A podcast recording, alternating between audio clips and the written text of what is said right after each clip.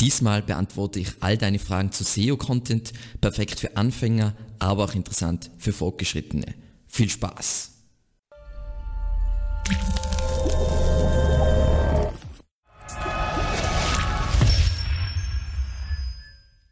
Was sind SEO-Texte?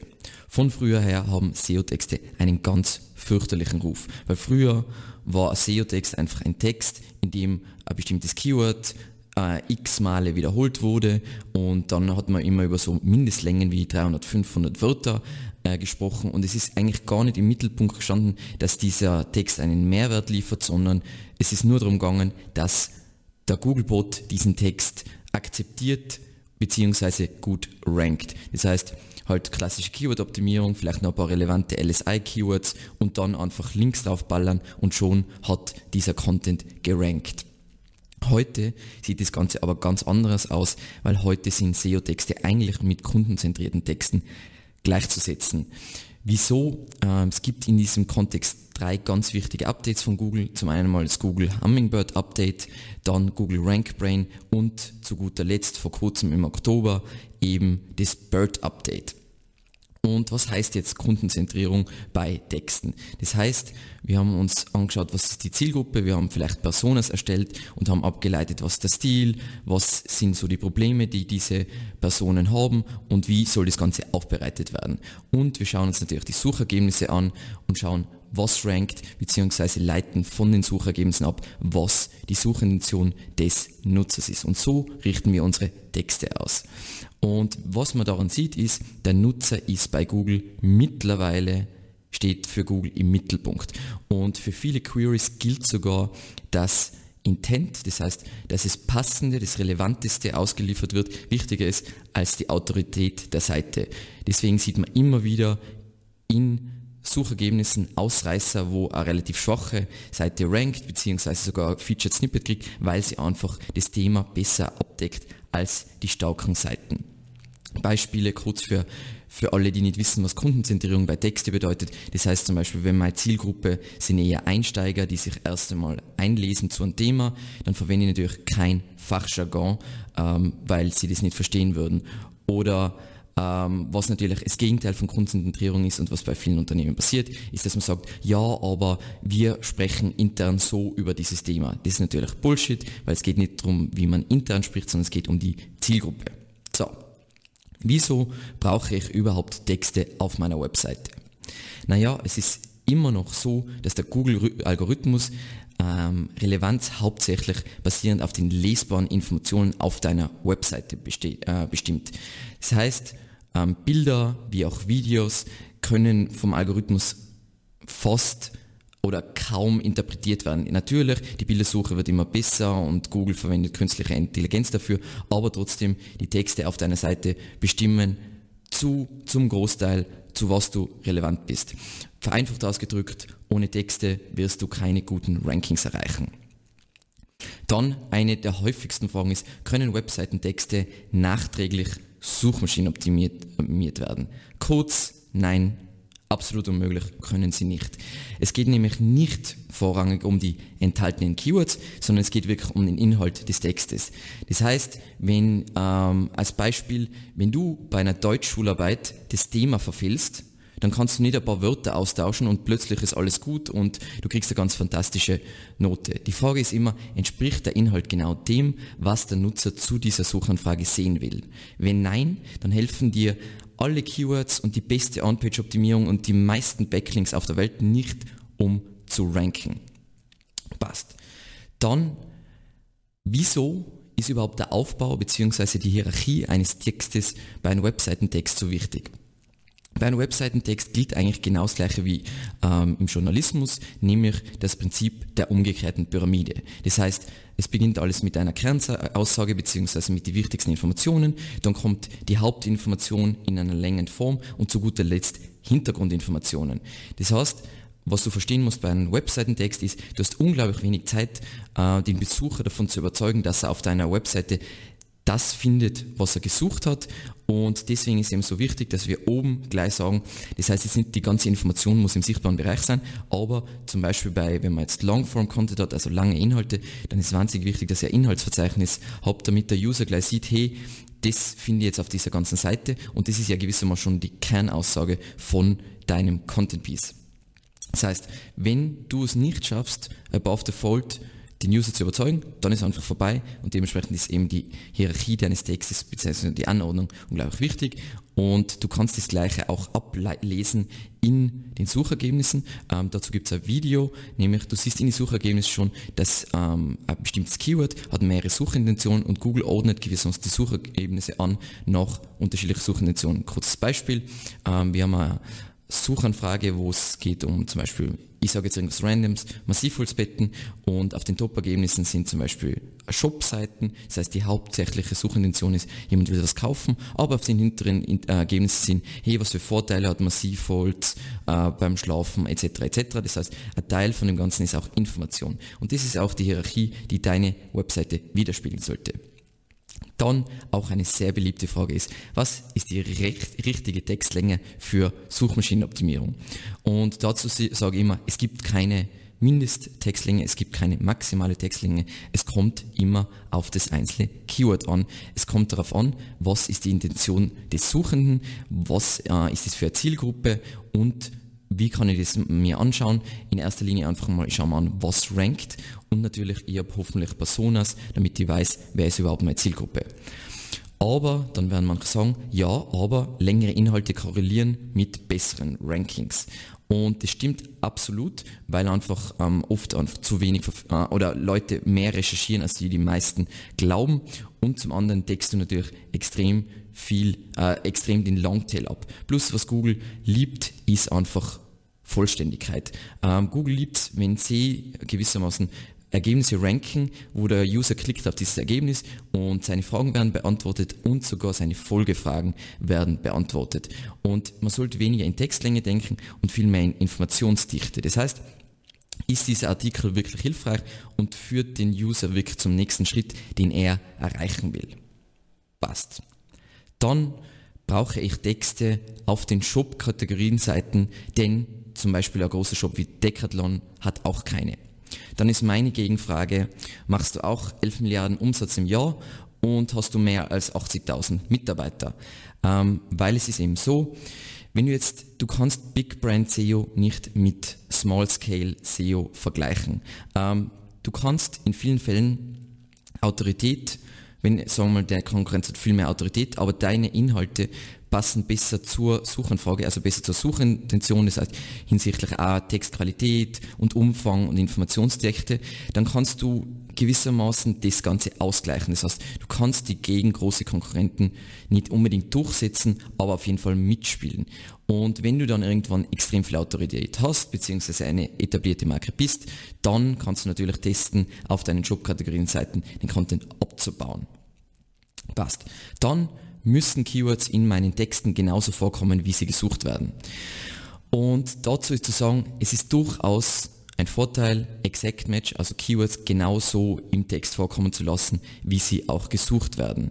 Aber, und da ist wieder ganz wichtig, Google wird immer besser darin, ähm, den Hintergrund einer Suchanfrage zu verstehen, beziehungsweise Fließtext an sich zu interpretieren. Eben, die Updates haben wir eh schon gesagt, Hummingbird, Rankbrain und Bird spielen darin eine große Rolle.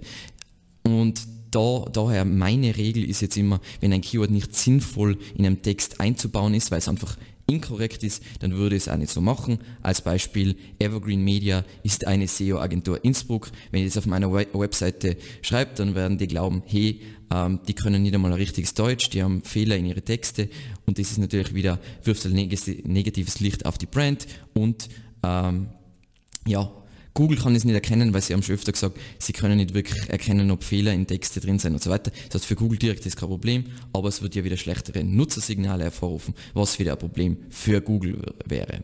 Dann eine ganz klassische Frage, die schon tausendmal beantwortet worden ist, ist, kann ich Texte auf meiner Webseite verstecken? Ganz klassisch, was wir heutzutage ganz viel haben, ist Accordions und Tabs werden dazu verwendet, um eben die User Experience, also die Nutzererfahrung auf mobilen Endgeräten zu verbessern. Und grundsätzlich ist dagegen nichts einzuwenden.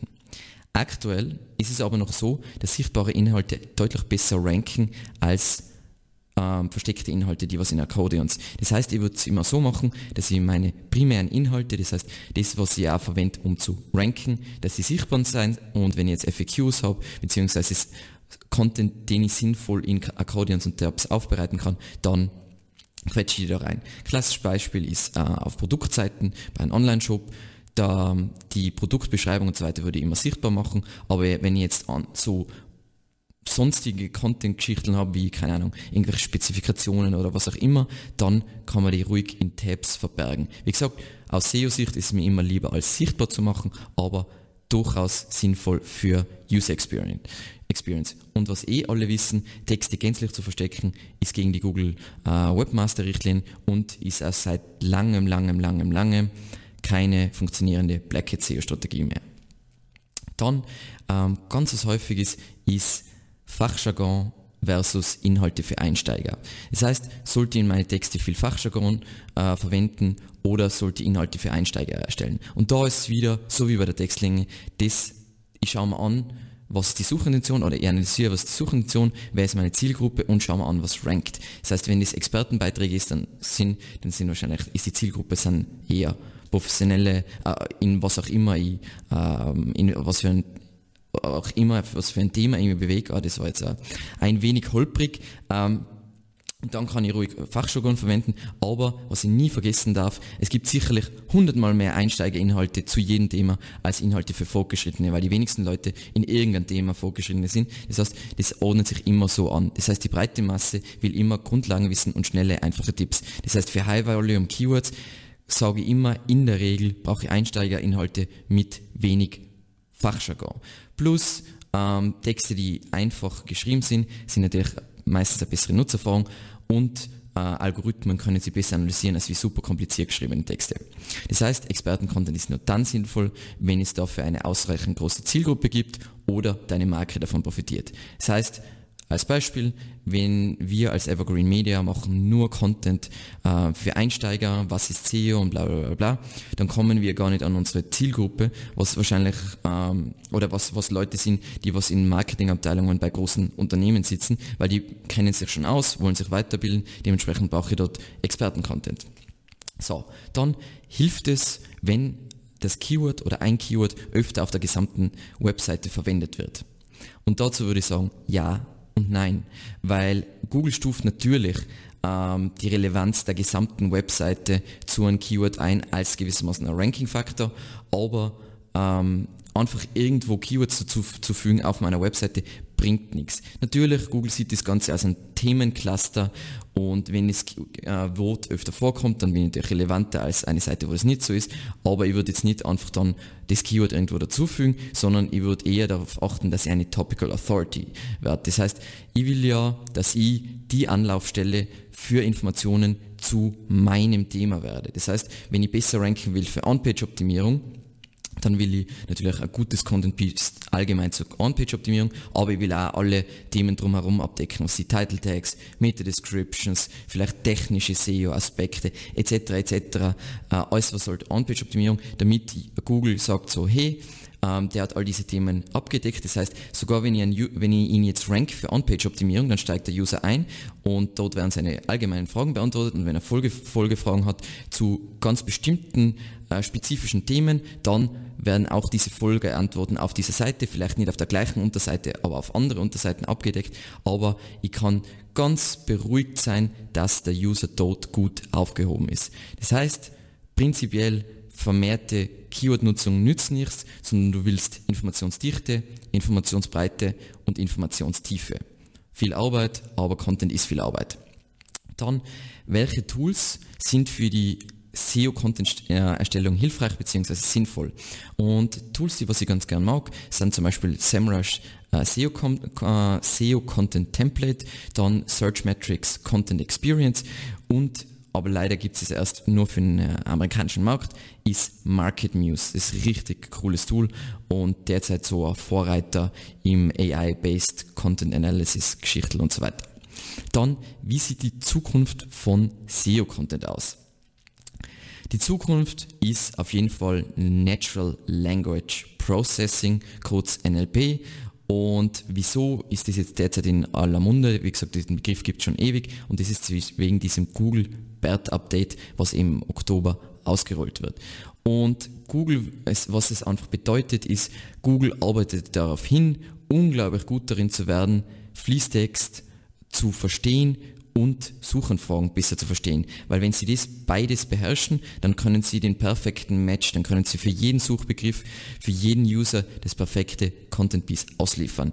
Und Natural Language Processing, da gibt es eh schon ein Tool, äh, eine API von Google, die was aber hauptsächlich gut für, äh, funktioniert für Englisch, für Deutsch ist sie nicht so toll. Ähm, äh, und das wird sich aber jetzt extrem weiterentwickeln. Das wird natürlich eine Zeit dauern, weil Englisch ist einfacher als Deutsch, ähm, aber man kann tatsächlich für äh, Themen optimieren, basierend auf NLP. Ähm, es gibt aber coole ähm, Artikel dazu, die werde ich im, äh, in der Beschreibung verlinken, aber da wird erklärt, worauf du achten musst. Und da ist eben wieder das Thema, was ich schon angeschnitten habe, kurze, einfache, simple Sätze sind für einen Algorithmus leichter zu verstehen als fünffach verschachtelte Sätze und so weiter, die was über, keine Ahnung, 20 Zeilen gehen, ähm, weil da sind Algorithmen extrem schlecht darin, das zu analysieren. Aber es wird natürlich besser werden. Und vor allem ähm, Google investiert ja heftig in künstliche Intelligenz und künstliche Intelligenz treibt das Ganze voran. Ich hoffe, es hat euch gefallen. Ähm, das sind einmal die wichtigsten Sachen zu Texte. Äh, ich freue mich wahnsinnig über Kommentare und vielleicht habt ihr ja noch irgendwelche Fragen, die was ich vergessen habe, aber das waren auf jeden Fall die häufigsten Fragen, die wir so immer wieder hören. Ähm, ansonsten freue ich mich natürlich über neue Abonnenten und natürlich Likes und wie immer der Hinweis, äh, wir haben ein Newsletter, ein Content-Newsletter, wo wir informieren über unsere Gastbeiträge, neue Videos, neuen Content auf unserer Webseite und natürlich Podcasts. Vielen lieben Dank fürs Zusehen und bis zum nächsten Mal. Ciao.